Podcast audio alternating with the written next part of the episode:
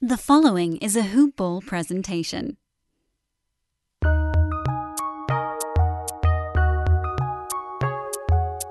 Welcome to the Fantasy NBA Today podcast.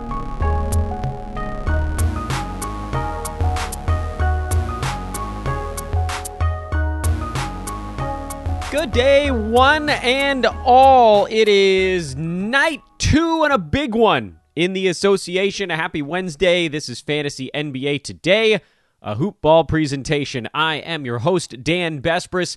Hope you guys enjoyed night one. Uh, I think we had. I listen. So before I even get into anything else, I want to start by saying one thing. I was I nailed every handicap on yesterday's card, and it really won't happen like that. I would say most of the time. Certainly not all of the time. Probably not even most of the time. Handicapping is something where you you know you try to get it right as often as possible, and if you clear fifty two point four percent, you make money. But uh, that was Dan one, Vince nothing on yesterday's show. Took down my friendly guest. I, I love you, Vince, but I I clobbered you. So that was cool. We'll talk about that a bit more when we profile yesterday's games. I am at Dan Besbris on Twitter, D A N B E S B R I S. Please do give me a follow, as I mentioned on yesterday's show, and I'll try to keep it shorter on this one since we're now in officially day two of the NBA season. I do a lot of stuff on Twitter. I had a tweet storm on fantasy last night. I had a tweet storm on handicapping in the afternoon. I'll have one of those today. That if there's something more you'd want to see uh, in addition to what we talk about on this podcast. I interact with you guys. If you have questions about fantasy, we hit you up there, let you know what's going on over at Hoopball, break news, things of that nature. All the things I can't do on this one pod. So please do follow me on Twitter at Dan Besbris, D A N B E S B R I S, or just Google search Dan from Hoopball, and you can find me very easily. This is a Hoopball presentation. Hoop ball.com is the website of our benevolent overlords, and their Twitter feed is at Hoopball Fantasy. At Hoopball Gaming is where all of our sports betting stuff is taking place. So if you're enjoying that part of the show, and yesterday the winning, Hoopball Gaming is what you'd want to check out over on uh, that front. I want to start today's show by just quickly hitting you guys with an update on the Fantasy Pass. I know you guys have tuned me out a little bit at this point, but the the Discord chat is so damn cool. I cannot I can't get over it. As I do this show right now, today, of all of the Hoopball premium subscribers, I think we're at about 200 of you guys that have now eh, taken the invite and jumped into the Discord. And there's just stuff happening all the time. Like every time I turn around, there's another 25, 30 messages. There's the general fan, there's the full season fantasy section, which has general discussion, ad drops, trade advice, streaming, set live chats with the Hoopball pros. There's the DFS room, which is just humming along 17 messages since I got back to my computer a half an hour ago. They've got their inactives list, late game swaps. There's a wagering uh, section. There's NBA coverage if you just want to talk about particular teams for some reason. Uh, it, it's so cool. I mean, like right now, I'm looking at the Discord while I'm talking to you guys. Uh, Aaron Asmus from the DFS division is in there.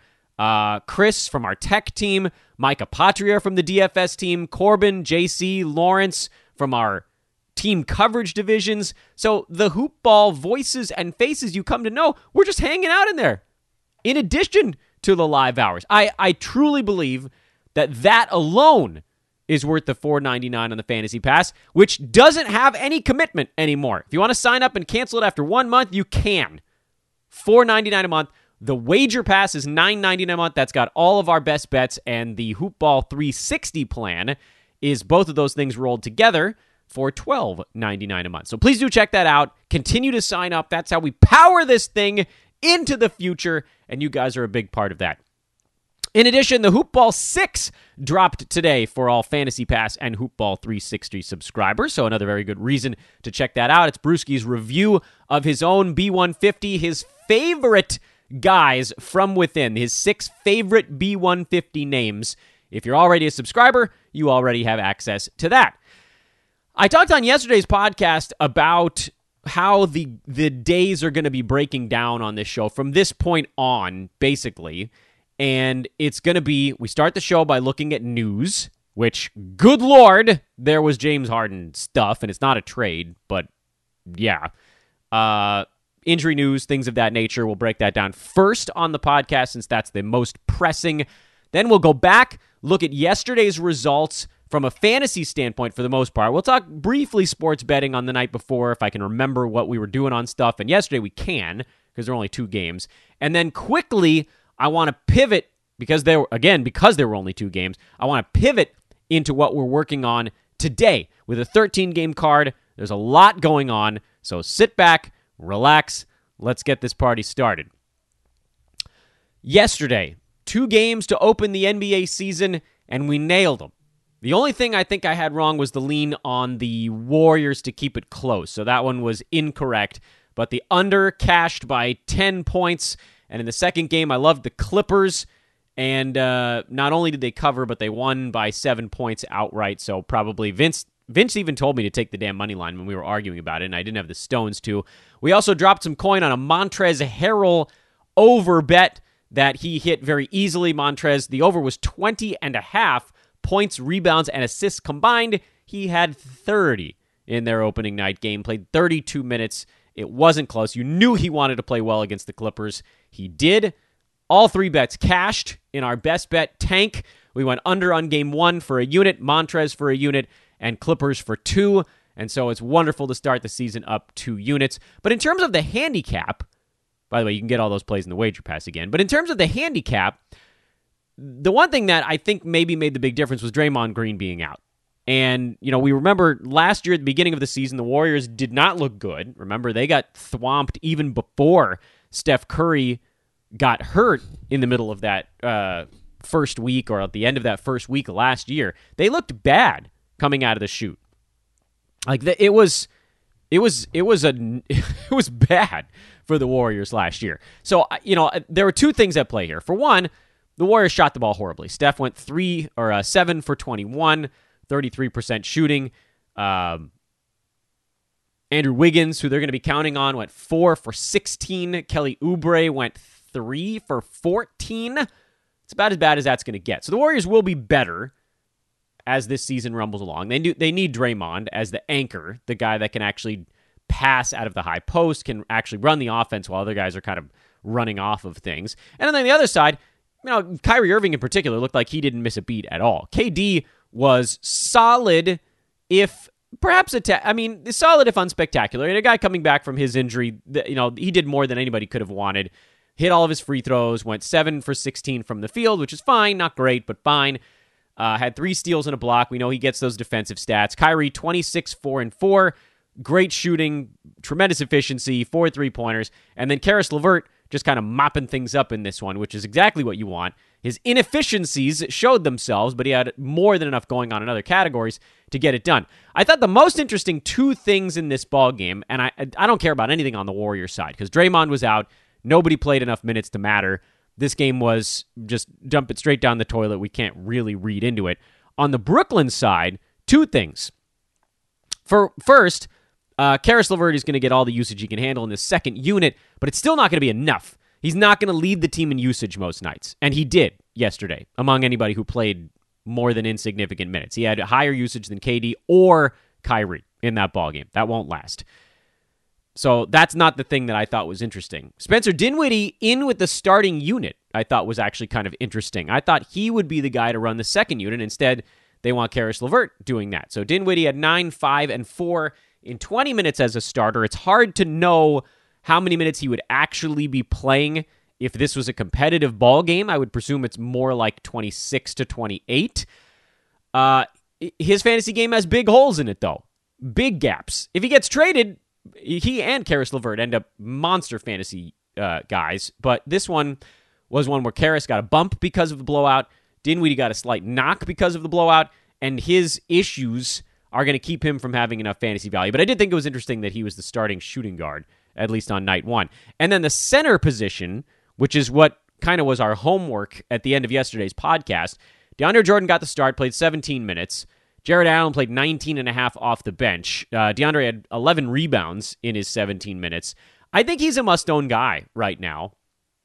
I don't actually feel that way about Jarrett Allen, although you know, both of these guys should probably be on rosters just until this whole situation gets sorted out. If DeAndre's starting And if he's going to actually play in the fourth quarter of a ball game, it looks more and more like it's going to be almost a 24 minute split on both sides, which, by the way, is actually enough for both guys if you can believe that logic. Let me let me walk you through this thing here. And this is kind of what we talked about with the other New York team in that they might end up actually having two valuable centers. DeAndre Jordan played 22 minutes a game last year, averaged 8 and 10 with a block, and he was top 120. Give him 10% more on all of that stuff, and it's 9 and 11 with 1.1 blocks, and he's actually inside the top 100. Meanwhile, on the uh, the Jarrett Allen side, who actually can do more with his minutes, he played 26 and a half minutes last year, averaged 11, 9.5, 1.3 blocks. That's one of the big differences there.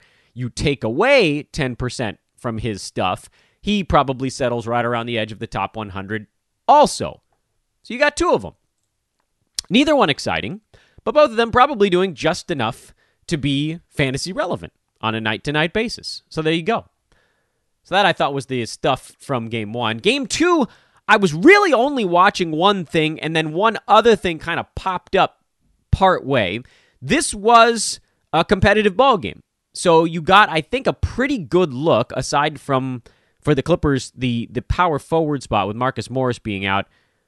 Uh, Nick Batum played 28 minutes. That number is definitely not going to be that high. Patrick Patterson played 20. That number probably dials back as the Clippers uh, do a little bit more. Marcus Morris at power forward and the sort of surge zoo center thing, which is what I was watching. That was what we talked about on yesterday's show. The minute split between Serge Ibaka, who started and played 20 minutes, and Ivica Zubac, who came off the bench to play about 26 and a half. I don't expect that number, those particular numbers to stick. Lakers are a huge team. Clippers can go a little bit bigger against a huge team if they needed to. What I'll note, though, is that Zubac doesn't need to get to 26 and a half minutes to have fantasy value. He doesn't.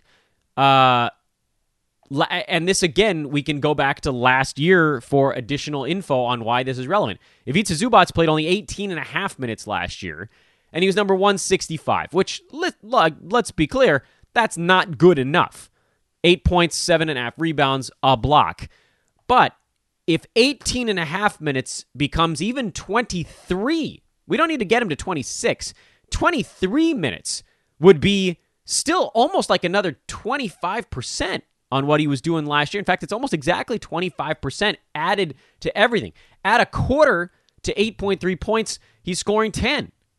At a quarter to seven and a half rebounds, and he's up in the nine range. I think it's like 9.4. Am I getting that right? Somewhere near there. 9.4 rebounds. Add 25% to his blocks. It's 1.2. What did we just tell you about Jarrett Allen, who was at like 11 and 9 with 1.3 blocks? That was top 80.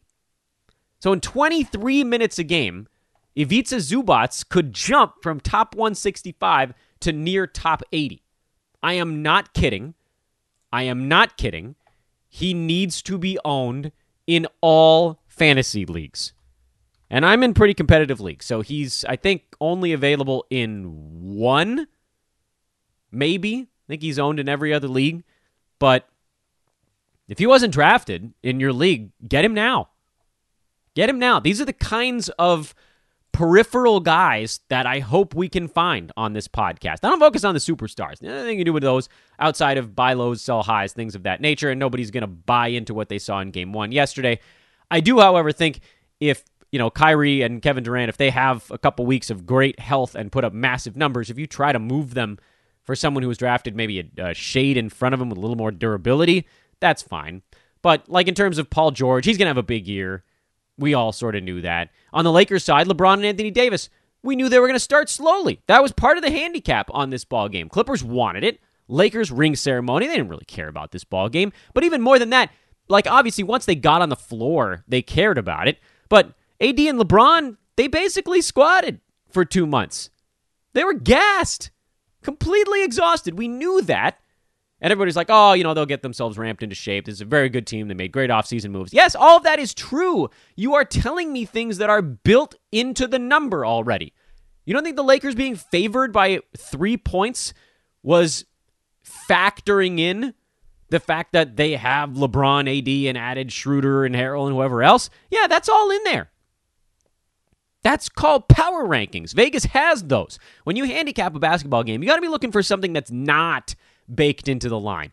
And yesterday, what wasn't baked into the line in game one, game one, the line, the, the total just got completely blistered by cash coming in on the over repeatedly on an opening night game where you knew everybody was going to be rusty, except for Kyrie Irving. Everybody was rusty except for Kyrie. You knew there were going to be big turnovers. Brooklyn had 20, Warriors had 18, Lakers had 19. There's always a ton of turnovers when there's new guys on a team. And then, you know, with that first game, you bet the under because it just got bet up way too damn high. In the second game, you take the Clippers because the stuff that wasn't baked in was perception. Perception. The perception was the Clippers were an imploding wreck and the Lakers were the champs.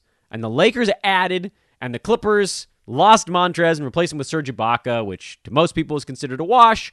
But yeah, fine. Even if you call it a wash, but mentally, emotionally, motivationally, the Clippers were prepared. They were laser focused. They took the preseason seriously, even though they lost the games, because, you know, starters aren't going to play the whole thing, because they were implementing things. They were working hard. They had a stench they needed to get rid of.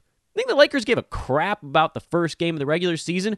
LeBron knows that guys like Schroeder, Harrell, THT, these guys are going to have to pick them up for a few weeks while LeBron and AD kind of play themselves into basketball shape.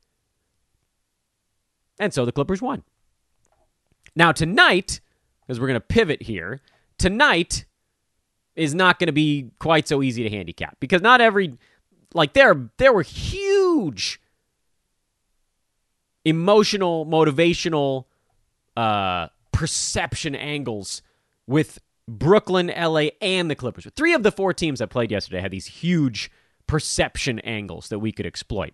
On a night like tonight, where everybody else is playing 13 damn games, we're going to have to work really hard to find those exact moments. But that's what we're going to do on the podcast now because we turn the page to today and we talk NBA news. And certainly the big news of the morning is that James Harden was once again captured uh, outside of the NBA protocols. Apparently, he was at a, a club, not a strip club.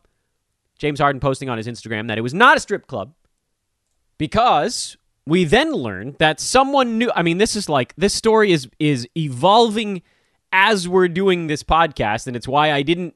It's why I didn't start the show with it because there are Woj and Shams tweets popping out as I'm talking. So as we talk here, th- this is where this is where we're at right now. So we know James Harden went to a club because a friend of his uh, is is a boss or something like that. I, I didn't read the Instagram post, and then we found out that someone on the Rockets tested positive for COVID.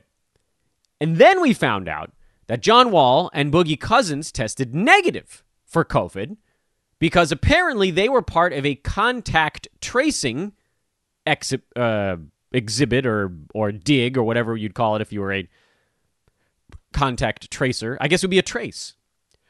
They were part of a trace from the as of yet unnamed party that tested positive or may have tested positive for COVID.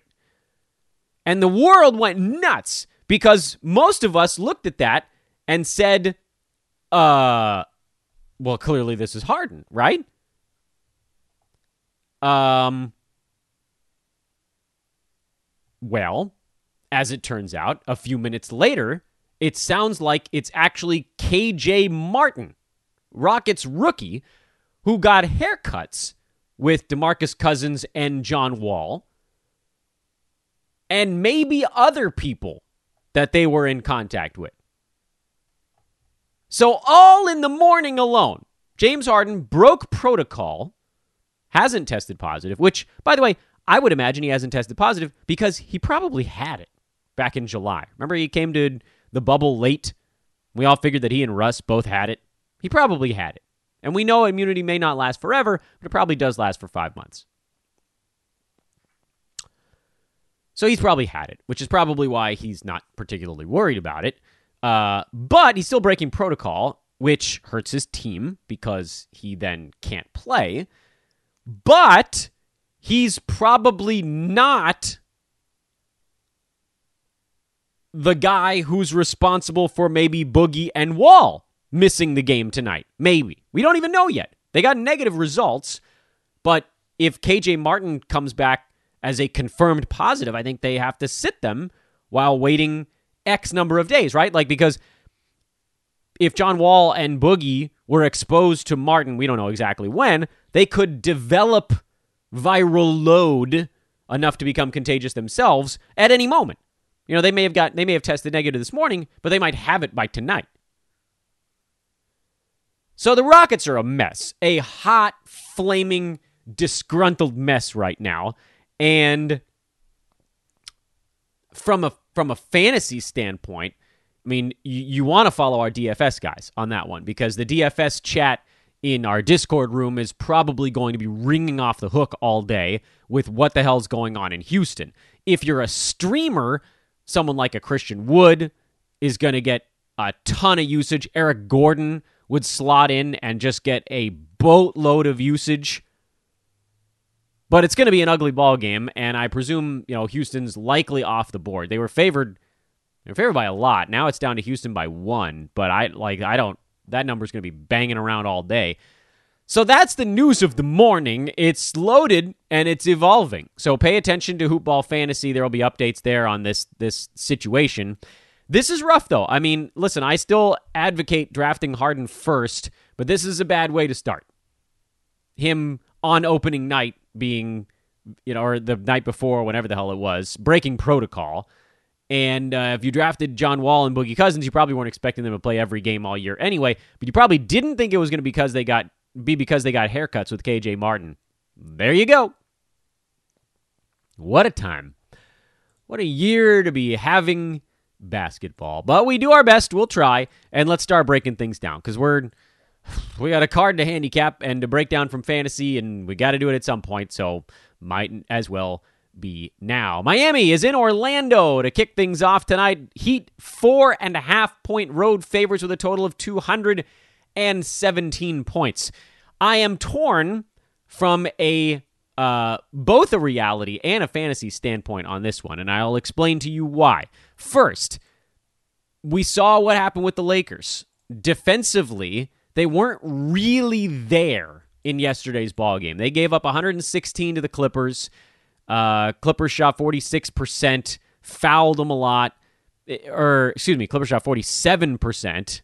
Lakers turned the ball over a bunch like you know they were hitting some of their jumpers the lakers were and, and, i might argue some of that was because their layoff wasn't quite as long but they just their heart wasn't in it the way the clippers was and i don't know that you could make a similar argument here because the lakers were the champs the heat were the finals losers they still wore themselves out and so i think that this ball game has some similar feel to lakers clippers in that orlando is in this weird spot. They just signed all of their young guys to extensions, which I guess was nice and, and maybe gives them a little bit of security and closure. Miami, they're doing this run it back thing. They're a very smart, well coached team, but I also think that their key guys are like, they're, they're going to be like Bron and AD. They probably didn't play much the last two months. So they're coming in and they're trying to get loose on the fly. And that's hard to do. Also, we know Orlando ratcheted up their speed last year. They ratcheted up their speed. I have a pretty strong lean in this game to Orlando and the over on the sports betting side, at the very least, not to speak to what's going on uh, uh, with the fantasy values of all of these terms, these teams, excuse me. The uh, the things to watch for in this ball game, which is always hard to do on the first day of the season, for Orlando, they're a pretty damn easy team to handicap. Fournier, Fultz, Gordon, Vooch, they're all going to see plenty of action and have fantasy value. Terrence Ross played really well towards the end of last year when they ramped up their production. I'm quite interested to see if they continue to run their offense the way they did late last year, more through Aaron Gordon, allowing him to pass and facilitate. That gave more shots to Fournier and Ross. And actually, for Vooch, kind of leveled him off a little bit. They ran through him a tiny bit less. He still got plenty because the pace was better, but his usage kind of came down a little bit. So he got the same amount, lower usage, same total because the number of possessions increased ever so slightly. So not a ton to watch for on the Orlando side other than really the pace. If the pace is up, they're going to be the the gold mine that we were hoping they would be. Orlando, you know, we talked about it even back in the bubble, secret gold mine of fantasy value if they continue to play fast. On the Miami side, well, we don't even really know who they're going to be starting in this ball game. It sounds like it's probably going to be Butler, Robinson, and Dragic, I guess. But we'll see if Herro gets slotted in there and Goran comes off the bench. Adebayo is their starting center, but then power forward could be either Mo Harkless or Meyers Leonard. This information might even be floating around somewhere. I don't actually care who's starting or who's coming off the bench because we know roughly who's going to play. Mo Harkless slots for the most part into the Jae Crowder role, which, by the way, means he's a guy to keep one eye on. One eye, not both. He needs. There's going to have to be more shots, and I don't think there's going to be enough. So Harkless watch, it's on, but it's it's passive Harkless watch. Otherwise, you know, Jimmy Butler. Let's see how he looks after the short layoff. Bam, same thing. Dragic coming back from the injury. Let's see how he looks after the injury and the short layoff. I think Robinson will be fine because he's young. Herro, same story. And then, you know, does anybody else actually slot in there? I, I'm I'm a little bit down on Herro this year. I think he's going to be really good. He, he profiles athletically as a what you know a, a, shooting guard that can climb the board pretty quick. But when you're behind a bunch of guys, that uh, with the shooting guard stat set, it does make it pretty hard to uh, to kind of clear that hurdle. So not a ton specifically to watch for in that first ball game. Charlotte is at Cleveland. Hornets are favored by two and a half on the road. That's uh that's a lot to lay. I know that there aren't fans in arenas, so you're going to see probably diminished home court advantages this year. I still think there's going to be some. You're playing in a familiar environment, although it's unclear if that's really being factored into the number right now. I'm, I, it seems like it's smaller. It seems like maybe home court at the moment is is maybe like one and a half to two points instead of three. Uh, but this number surprised me because I actually think the Cavs are not that awful this year. I, I kind of feel the same way about the Hornets. But the difference between these two teams is that the Hornets had a bunch of turnover. Yes, they are the better team. There is almost no arguing that. Between these two clubs at the end of the year, the Hornets will have a better record than the Cavaliers. I, I'm I feel pretty confident in making that statement here at the front end. They added Gordon Hayward, who broke his finger, but he's going to play through it. They added LaMelo Ball in the draft. PJ Washington, Miles Bridges, Terry Rozier, Devonte Graham, they all have another year under their belts, so they'll just be a little bit better. But, you know, last year, this is a team that ran their offense through Terry Rozier and Devonte Graham. And this year, they're running their offense through those two guys and LaMelo Ball and Gordon Hayward. That's a big, big adjustment. On the Cleveland side, nothing. Tristan Thompson gone. And that's basically it, beyond a bunch of guys you probably never heard of. Kevin Love, out, but still there. Drummond, still there from last season. Larry Nance, still there. Collin Sexton, Darius Garland, Cedi Osman, Kevin Porter Jr. They're the same. The Cavs are the same. And I think they're sick of losing.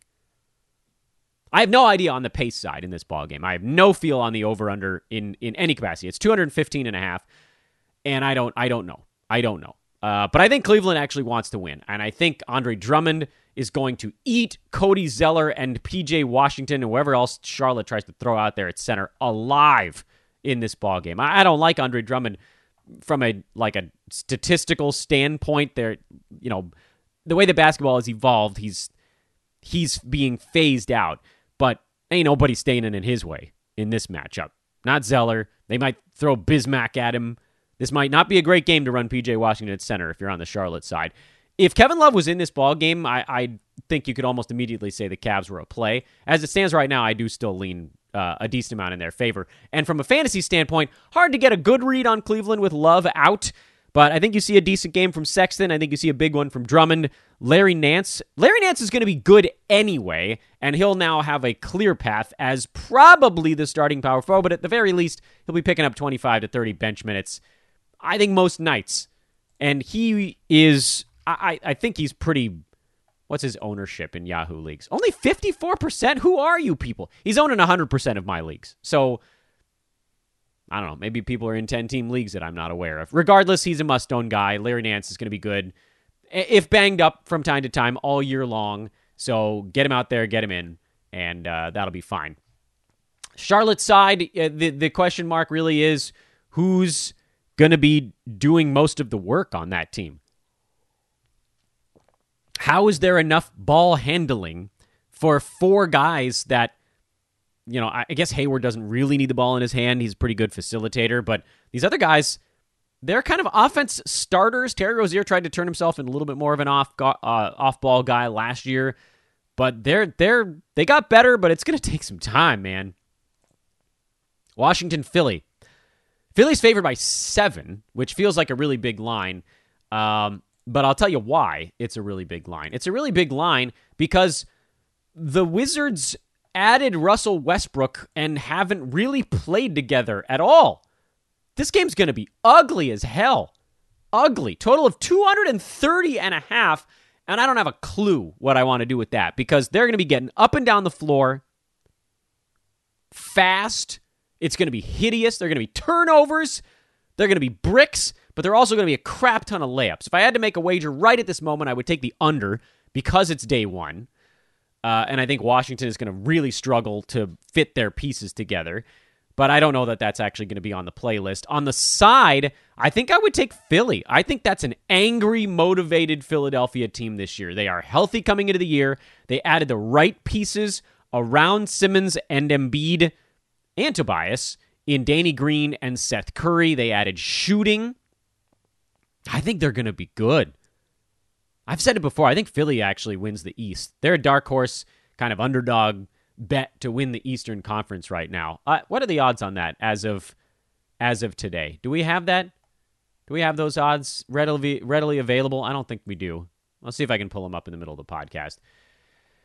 Um, what do we got? NBA. Do we have do we have conference champions? Yeah, we do. Okay. Yeah, that was easy. I didn't even have to pause the podcast. I can pull these up real fast. Give me the conference champions odds for both Westerns and Easterns conferences. Philly is 5 to 1. That's down from where it was a couple weeks ago. I think it was at 7 or 8 to 1. Uh, still kind of like it. They're tied with Boston for the second highest mark in the East. I think they actually win the Eastern. I think Philly goes to the finals this year. I think they somehow someone gets past Brooklyn. I don't know what it's going to be, but Philly Sorry, they're the third. It's Bucks and Nets are tied for the top spot, and then Philly and Boston are tied for uh, the third highest. I think Philly's an interesting dark horse there. And if you bet them, and they get to like the conference finals against, say, Brooklyn or somebody, you can hedge at that point. So lock in money. So I like Philly on that front. Uh, I like Philly in this ball game actually. Philly to cover the seven. I think Washington gets uh, ripped apart while they try to fit apart, fit in their new pieces. And Philly has a lot of consistency. They didn't replace any of the key guys. They replaced Josh Richardson with a uh, a replaceable shooter, so to speak, and they got rid of Al Horford, but he wasn't. He never fit anyway.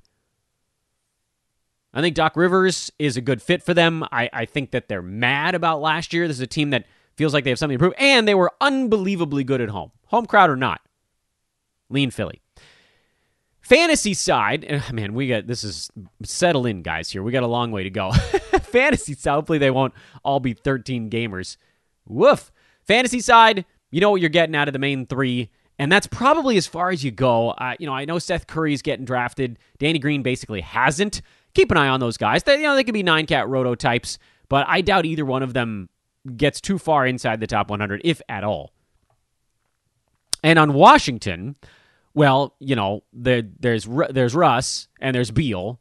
That's easy. Thomas Bryant, he'll be a fantasy value. Davis Bertans will be fine. I don't think Rui Hachimura is a top 100 guy in nine cat this year, and he's out for three weeks with conjunctivitis anyway. So that's good for Davis. And then at small forward, uh, hoopball, I know loves Troy Brown, Deni Avdija, the uh, the rookie. He'll be okay, I guess. The I, with Rui out, that actually does clear a little bit of a path for Troy Brown. Isaac Bonga might soak up some minutes, but Brown is worth a look. I don't know that if, I don't know that he's a must-own guy to start the year. Um, but he's only 14% rostered, so there's at least I would think a, a chance that he's available in your league. He's available in two out of my six leagues this year. So, yeah, I mean, screw it. You know, add him, see what happens. Or you could wait and you could add him in the middle of the ball game. I don't care. Who cares? Add him in the middle of the ball game. Um, I think he'll have. I think he'll be an okay player this year. He'll do a lot of that sort of dirty work stuff. So flip him on your roster if you can go get him. Why not? Right? Right. Next one on the docket. Oh, we're only three in. Good lord. Knicks and Pacers. Pacers favored by seven and a half. And this is a total of 213 and a half. I don't think I'm touching this one. I think Indiana is a good ball club. I think they're going to have a good year. I think the Knicks, however, are underrated. I think they're going to compete this season, which I don't know that you could say about them for every game last year. If someone told me I had to make a bet on this game, I would lean Knicks. But I also like the Pacers' continuity. They've had continuity, and I think they feel invigorated by the fact that Oladipo is back and healthy, and his trade demand seems to have been pulled down. So they could very well come out and play like gangbusters. I, I would love it. I'd be much happier, frankly, if the Pacers were playing a team that the public felt was a darling. Then I'd be all over Indiana in game one. But against another team that's been more or less unilaterally panned, for the better part of 15 years. I don't know that there's really value on either side, at least from a betting standpoint. And again, I don't know what kind of pace we're going to get out of these two teams, so I wouldn't probably touch that total either. Pacers, pretty easy team to handicap. They have five starters, and all five are going to have fantasy value. Ta da! that was fun, wasn't it? Miles Turner, Domantas Sabonis, TJ Warren, Victor Oladipo, Malcolm Brogdon. Uh, Justin Holiday will be close as a nine cat roto guy. He'll probably you know, chug along to totals value at the end of the year, and that'll be it. On the Knicks side, you know I love me those centers. Nerlens Noel, Mitchell Robinson, both will be awesome fantasy values at the end of the year. And I don't think it's a hot take to say that I think both of those guys could be top 50 by the end of the year. Mitchell Robinson should easily crack that mark starting or coming off the bench. The only reason Noel wouldn't get there is if he misses 10 to 15 games with knee stuff, which does t- sometimes happen to him. I don't trust an RJ Barrett. Uh, you know my feelings on Julius Randle. Uh, he'll, I mean, he'll be fine. He'll be better than he was last year. Waiting to find out what the Knicks are going to do at their guard spots. Sounds like Alec Burks is going to be in there, probably as the small forward, unless you want to call RJ Barrett. Those guys somewhat interchangeable as starters. Austin Rivers is out short term. Immanuel Quickley played well in the preseason, but I'm inclined to believe that with Tibbs or Thibs, it's Thibodeau, uh, that he goes to Alfred Payton as the starting point guard. I think that's what ends up happening here. I know that there's been sort of a back and forth, but the Knicks played a lot better last year with Payton at the point, and I think they're going to want a little bit of that veteran leadership there. Does that mean Payton's going to be a fantasy value? Eh, he's always hovering near it, but his percentages both suck. He turns the ball over a lot, doesn't shoot the three ball. There's just a lot of holes in in his fantasy game, and they're not going anywhere. But we'll keep an eye on it. We'll keep an eye on it. Uh, Burks, another guy to keep an eye on out there. Milwaukee is at Boston. Bucks favored by four. This is a pretty fair line. You know, Milwaukee added Jrue Holiday. I think there's going to be some issues working him in. Boston is without Kemba Walker. They lost Gordon Hayward, so uh, there's probably a little bit of a down feeling in the betting market on the Celtics.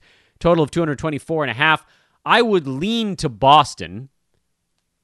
Although, you know, you may say that they were a little beat up from the bubble. I would lean to Boston because honestly, I just think that their guys know how to play with one another right now.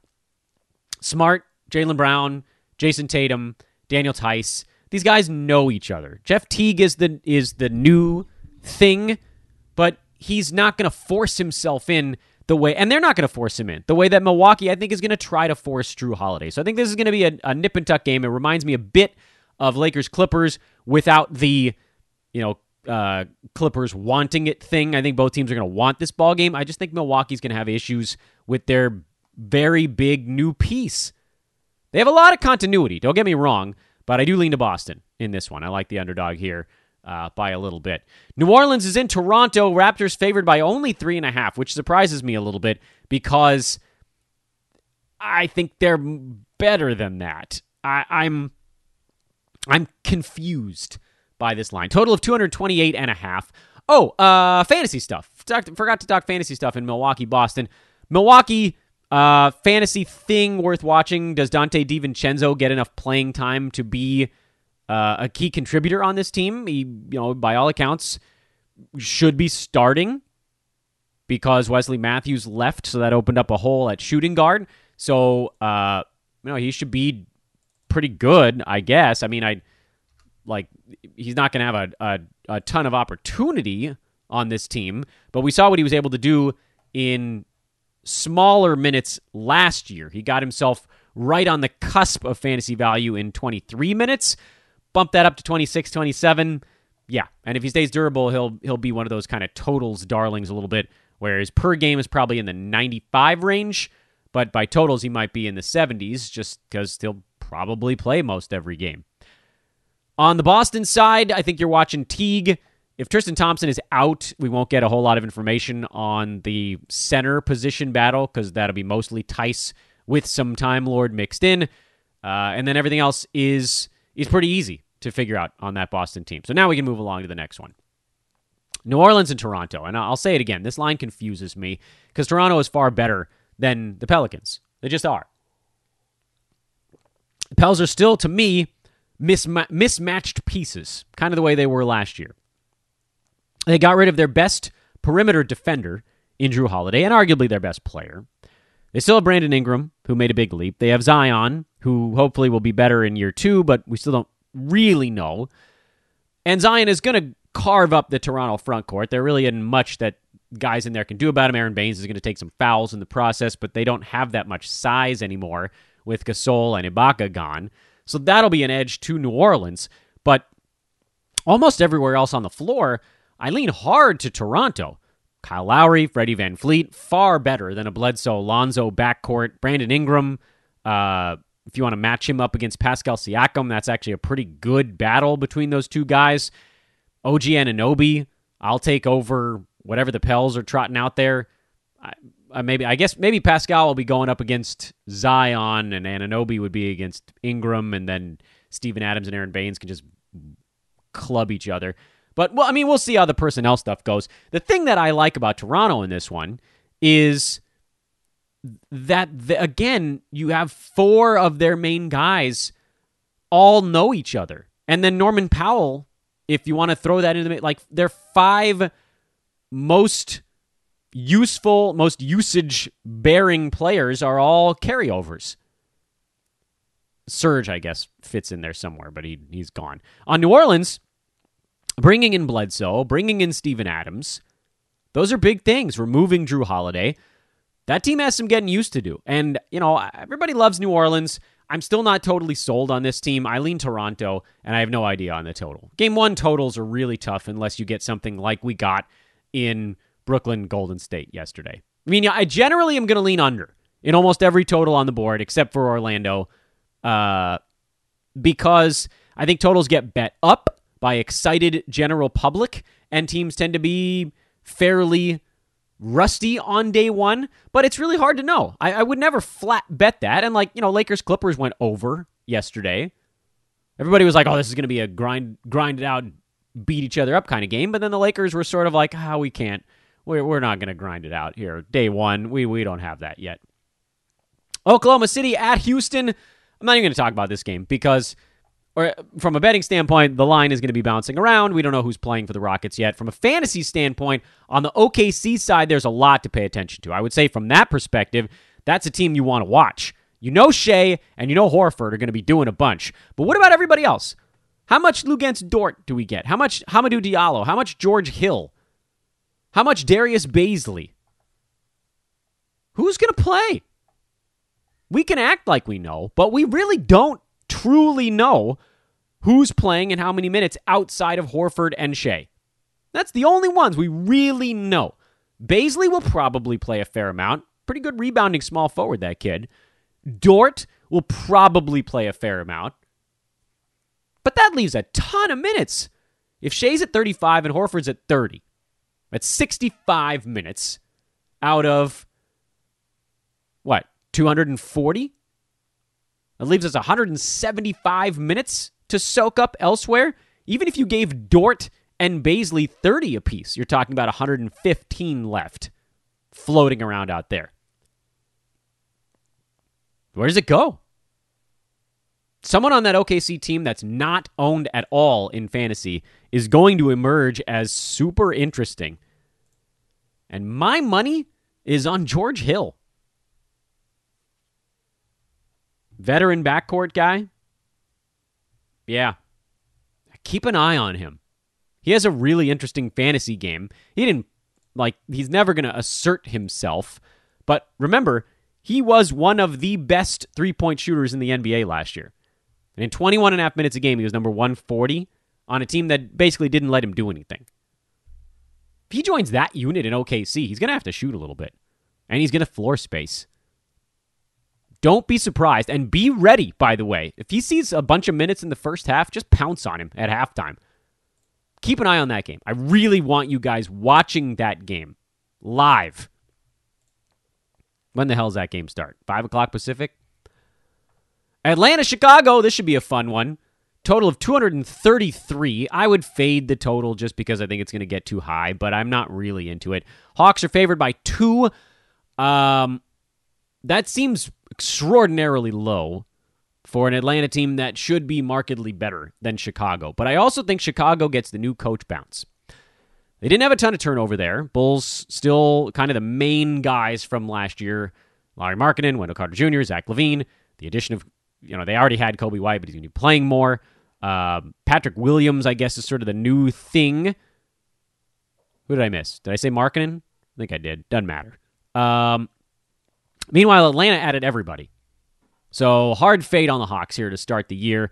I like the Bulls and I like the under in this ball game. That's an easy one for me to handicap. We'll see if it goes wrong, but it's an easy handicap just because this is a perception game and we're pretty much always going to fade perceptions. It's not 100%, but it's better than 50.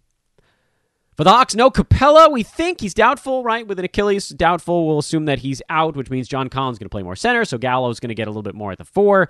Uh, that means DeAndre Hunter is going to see more time at the three.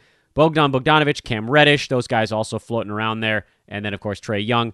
I am down on the Hawks this year, especially once Capela gets healthy. There's just too many of them. Everybody's like, well, efficiency is going to be up. Yeah, I guess. But we learned, and we've learned many times, that usage is value. And usage is going down for everybody on this team, including Trae Young, who's still going to have a massive year, but not going to do as much as last year. They don't need him to. They have two backup point guards Rondo and Dunn. They have two shooting guards, two small forwards that deserve playing time Hunter, Reddish, Bogdan, Huerter. It's too many guys. Collins, Gallo, Capela. Front court, unbelievably, is not the most crowded place on the floor. They have so many pieces to work together, and it doesn't happen overnight. The Bulls do not want to be the laughing stock anymore. There's a reason this line looks low. It's because the Bulls are going to play their asses off in this game. From a fantasy standpoint, where I talked about the uh, Atlanta side, um, with Chicago, I'm really curious about Otto Porter Jr. I think we know what to expect roughly from Coby White, Zach LaVine, Markkanen, Carter. I'm a little down on Markkanen. I want to see him assert himself a bit, but he could prove me he could he could turn me quickly if he looks like he's aggressive in the offense in particular and getting rebounds and things of that nature.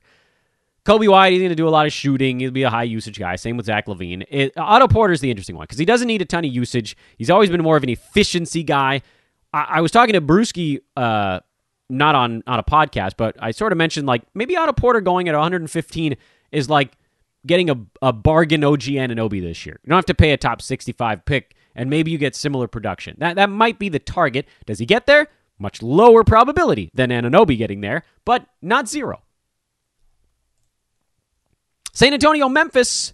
Grizzlies favored by two over the Spurs. Total of 230 and a half. I actually like San Antonio in this ball game. I know they're old, and sometimes that means the guys take a little bit longer to get loose, but I'm kind of down on Memphis this year. I think Ja takes a step forward. I love JV. Jaren Jackson is out. I love Brandon Clarke. But the Spurs just sort of they quietly know how to win. And I think they're not super thrilled about missing the playoffs last year. DeJounte Murray's going to be a stud. I hope you got him in as many places as humanly possible. On the betting side, I lean Spurs.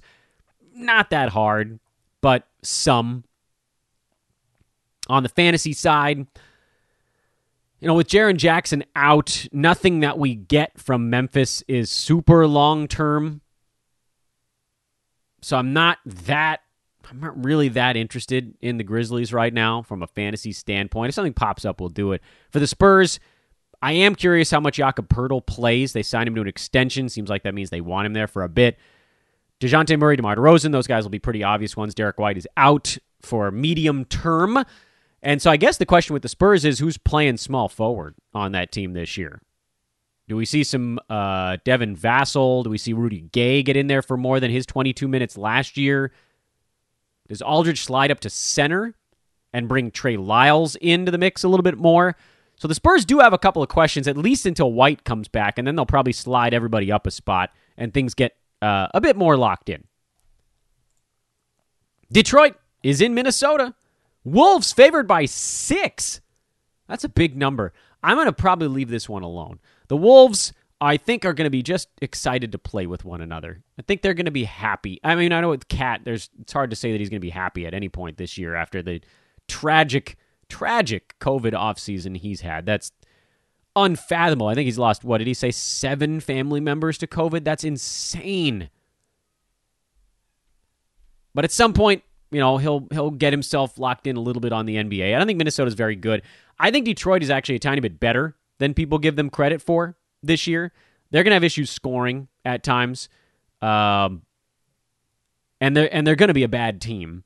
And this is sort of two bad teams. Does either one of them really want this game? So that's why Minnesota probably wants it a little bit more. But laying six, can't touch it. 224 and a half is the total. I probably look at the over there, but I'm also not getting anywhere near that ball game. Fantasy side, this game is much more interesting. Minnesota, we know Cat, we know D'Lo, and we know Ricky Rubio will ultimately do enough to be at least mostly fantasy relevant. But then there's there's a lot elsewhere on this team. Malik Beasley, we don't know exactly if, when he's going to be back and playing. The rookie Anthony Edwards.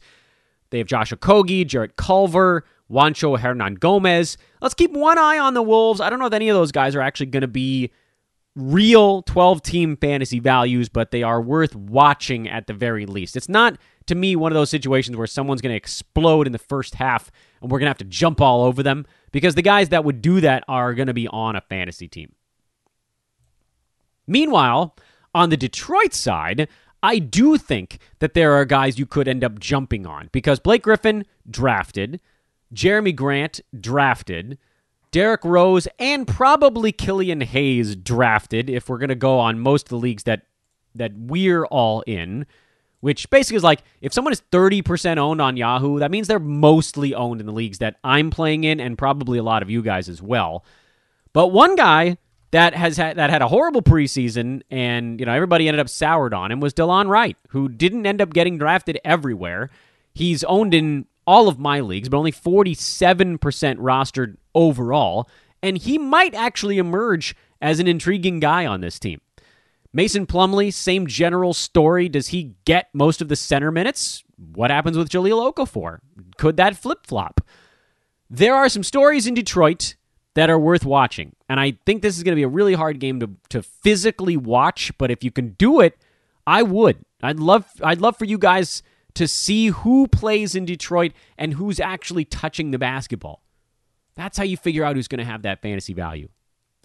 Minnesota being favored by six makes this a weird one. Anyway, Denver by seven and a half over Sacramento. The uh, very tired Denver Nuggets and the very hungry, I believe, Sacramento Kings front office turnover in Sacramento. Not a ton of actual team personnel turnover other than Bogdan leaving. They brought in Hassan Whiteside, but uh, the biggest change in Sacramento is Alvin Gentry being the offensive coordinator or coach, whatever they want to call him there. He's going to revitalize that team and their spirits. And this is another situation where I think Denver comes in a little bit listless after the deep bubble run. Jamal Murray played himself into bubble injuries. Jokic, very durable, but don't try to tell me he's not a little bit gassed. Uh, I think Will Barton plays relatively well as he comes back here, and, and the Nuggets have all of the big names in the firepower. The total of 226. People are going to be pounding the over in that game. I'm. I don't think I'd touch the total because I do think Sacramento wants to play fast. I think Denver will actually probably prefer to slow things down a little bit in this ball game.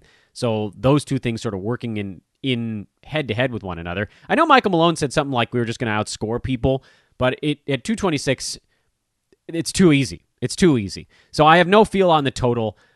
Based on Sacramento, I would say lean slightly over, but I don't know that I would go as far as to do anything. On the side, I like the Kings. I think they're going to come out with fire in their pants this year. I think De'Aaron Fox is going to play fast. Buddy Hield's going to play fast.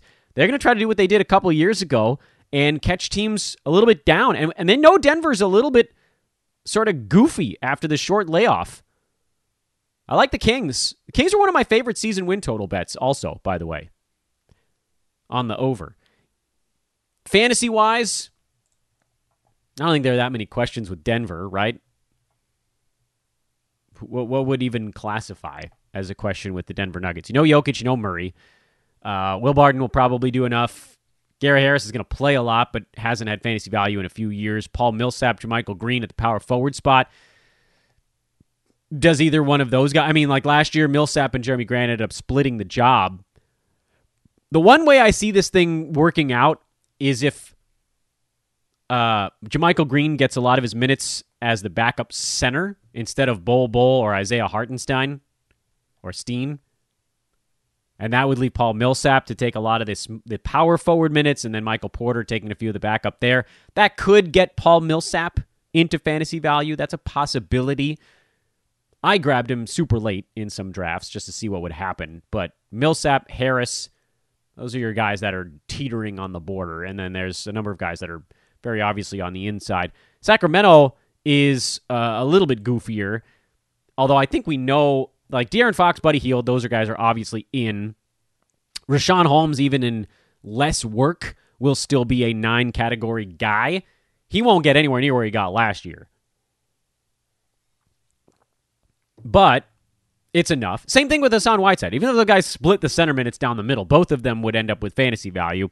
The guy that I actually think has a really good year for the Kings is Marvin Bagley. I think he's been uh, pretty significantly underdrafted this year, and it surprised me. People really soured on him fast. He's rostered everywhere, pretty much. I actually have him in two places this season, my my head to head leagues, because I don't know that I trust him in Roto. Uh, just because there are like if his free throw percent doesn't hold, he doesn't do a ton of things besides score and rebound. But if his percentages are good and he sort of bungles his way into some steals and blocks, they could have a pretty good year. And they want him to be a big part of it, and they want him playing power forward. So they'll get him his minutes.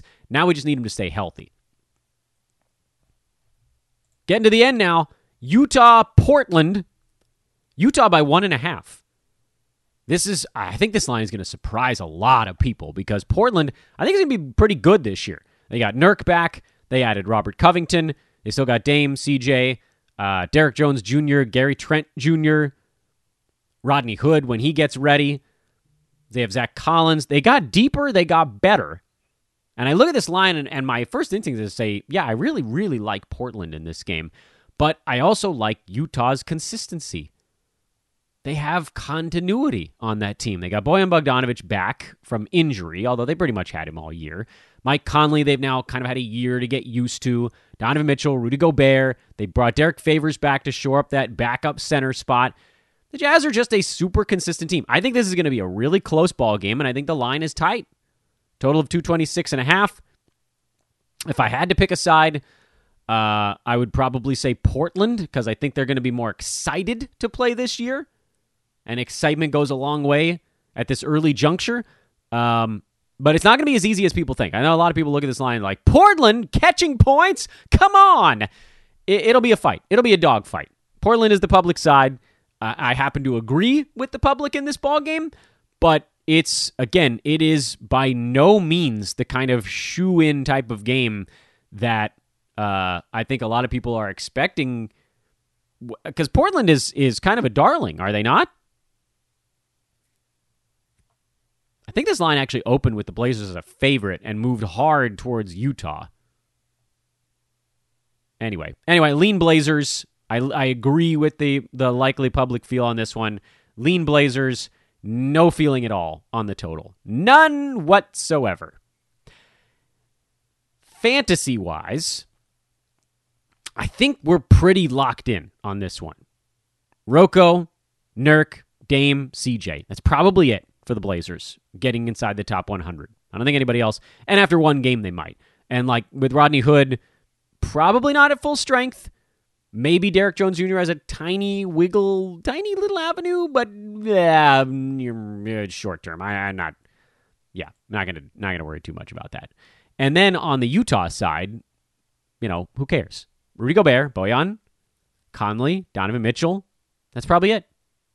Joe Ingles, Royce O'Neale, Jordan Clarkson, Derrick Favors, those guys are probably all going to be just on the outside, outside top 100.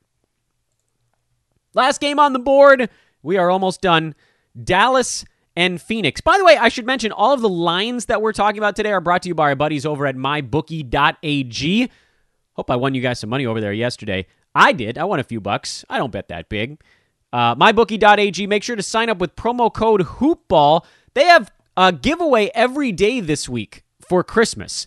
And they have small rollovers on those giveaways. Almost all of them are just 1x rollover. Like today, I logged in and it was like, hey, here's 25 free spins in our casino. Cool. I'll take those. And if I lose them all, well, you know what? I'll, don't worry. I'll have spent more than that within two days in rollover. They had a $10 free play that uh, emerged yesterday. So that was a really easy one to use up. Uh, I think they had a $10 something in the casino, I'm forgetting. And this is happening every day between now and the 26th. So this is a great week to sign up. I knew they were going to have something over Christmas. I just didn't know what it, didn't know what it was going to be. MyBookie.ag is the website. Promo code HoopBall, all one word, H O O P B A L L. Please, please, please use that as we win some money here during this basketball season and take advantage of the giveaways happening this week. It's not odds boost, it's not that crazy stuff from before, but it's just freebies with very small rollover requirements. Get in on it. Get in on it. MyBookie.ag. Super easy to cash out, by the way. I learned how to use Bitcoin in a week, and uh, I used that to cash out. And I cashed out, and it took two days. Ba-bow. And then Bitcoin went way up, so I made a bunch of money on my betting, uh, my betting dollars even after they were outside of the sports book. Okay, last game, Dallas Phoenix. Phoenix is favored by one, total of 234 and a half. I think this is going to be a really fun ball game. Uh, slight lean to Phoenix, although I do also believe working Chris Paul into your team does take a little bit of time. Dallas is good. They don't have Porzingis, so that's gonna that's gonna kneecap them a little bit. But they are very well coached. Offensively, they always find a way. And then you know, there's there's expectations on Phoenix now, which can kind of work against you. That said, I do lean to the Suns. I think uh, in general they're going to be a team that that wants to get off to a quick start. Um, so I will lean to the Phoenix side in that ball game. From a fantasy perspective, I wouldn't read a ton into the Dallas side because anything we get here is going to be without Porzingis but he's also out for a few weeks. So that's not nothing in head to head or roto if you can pile up some games from guys that are putting up numbers like a Dwight Powell or a Maxi Kleber. They might have some good runs here in them. Tim Hardaway Jr., Josh Richardson alongside Luka. He's going to need somebody else to take a few shots. So Dallas has some what you could call kind of long streamers, which sounds like I'm talking about something in the bathroom, but I'm not. Short term streamers at the beginning of the year are, to me, stupid. Um, unless you're in a league like a really deep unlimited games played kind of league where you can just sort of move the last guy on and off of your roster if you're in a, a, a fairly normal league don't drop your guy before the season begins. At least give them a couple of games to show you are they going to be touching the basketball? How much? How many minutes are they going to be playing? Trust in your draft guys. That said most of these guys we're talking about on dallas are were drafted.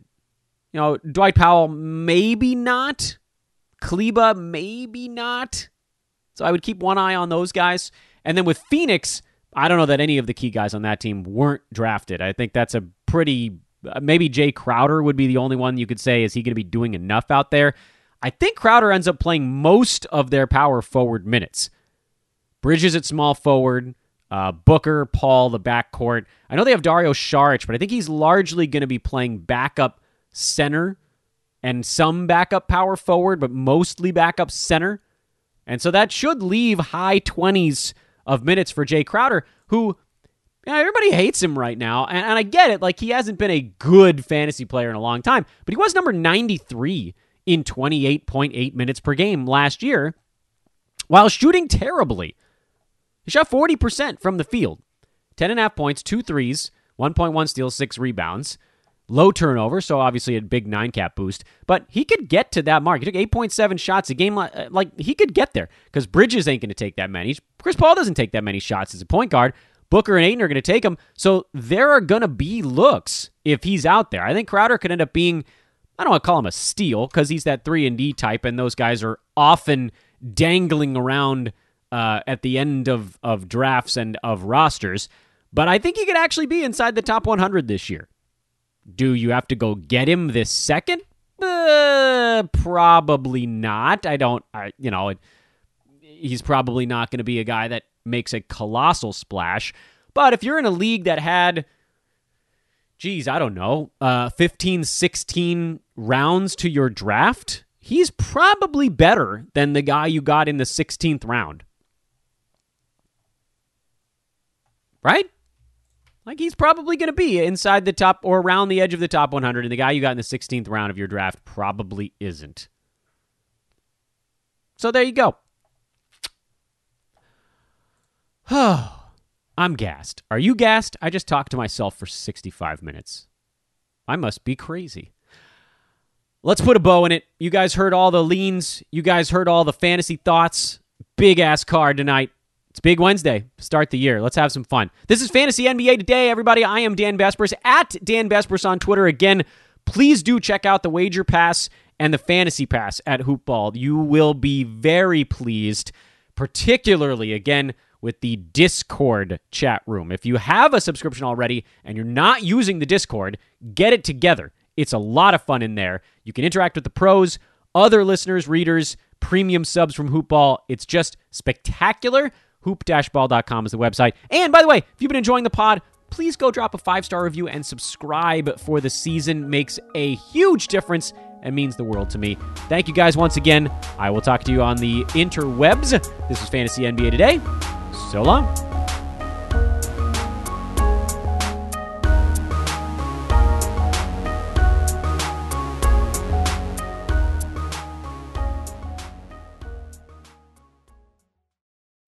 This has been a Hoop Ball presentation.